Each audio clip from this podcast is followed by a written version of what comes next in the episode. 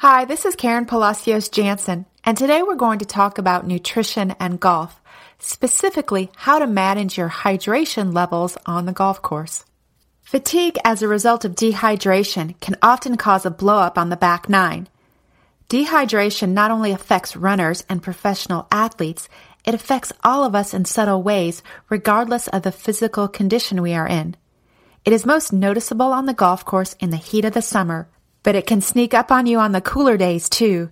So no matter what the temperature, you need to manage your hydration. So what are the effects of dehydration on a golfer? Golf is mainly a game of skill. If your focus and concentration are compromised, your game will suffer. We know that skill performance can be reduced considerably if you are dehydrated. On a hot day, you are at much higher risk of heat stress leading to heat exhaustion and heat stroke. Sweat losses of only 2% of your body weight can affect how your body regulates its temperature as well as your performance on the golf course. As an experiment, you can weigh yourself before and after your round to see how much water weight you lose.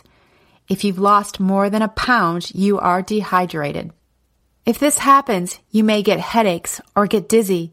You'll feel lethargic, you'll lose focus and your feel, and you won't have any power in your golf swing. When you sweat, you are not only losing water, but you are also losing electrolytes such as sodium, chloride, and potassium. These electrolytes are needed for fluid balance, nerve impulses, and muscle contraction, which are important to help you maintain rhythm in your swing and a steady putting stroke. The amount of water you lose through sweat is much higher than the amount of electrolytes you lose. However, if you are sweating a lot, you may want to be aware of replacing these electrolytes while you are on the golf course. You can either eat food, such as fresh fruit, a sandwich, or a nutrition bar, or you can use one of the sports beverages a few hours into your round. So how do you avoid dehydration and how much should you drink while you play golf? First of all, try to get your tee time as early in the day as possible in the heat of the summer to avoid heat exhaustion. Secondly, learn to manage your fluid intake while you are on the golf course. Fluid requirements vary from person to person and from day to day. Thirst is not a good indicator of when to drink.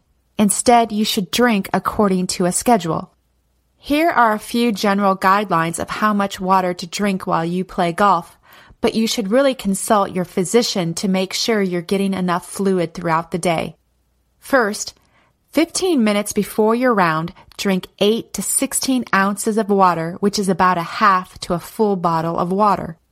Second, during your round, drink 4 to 8 ounces or a fourth to a half a bottle of water every 30 to 40 minutes or about every three holes.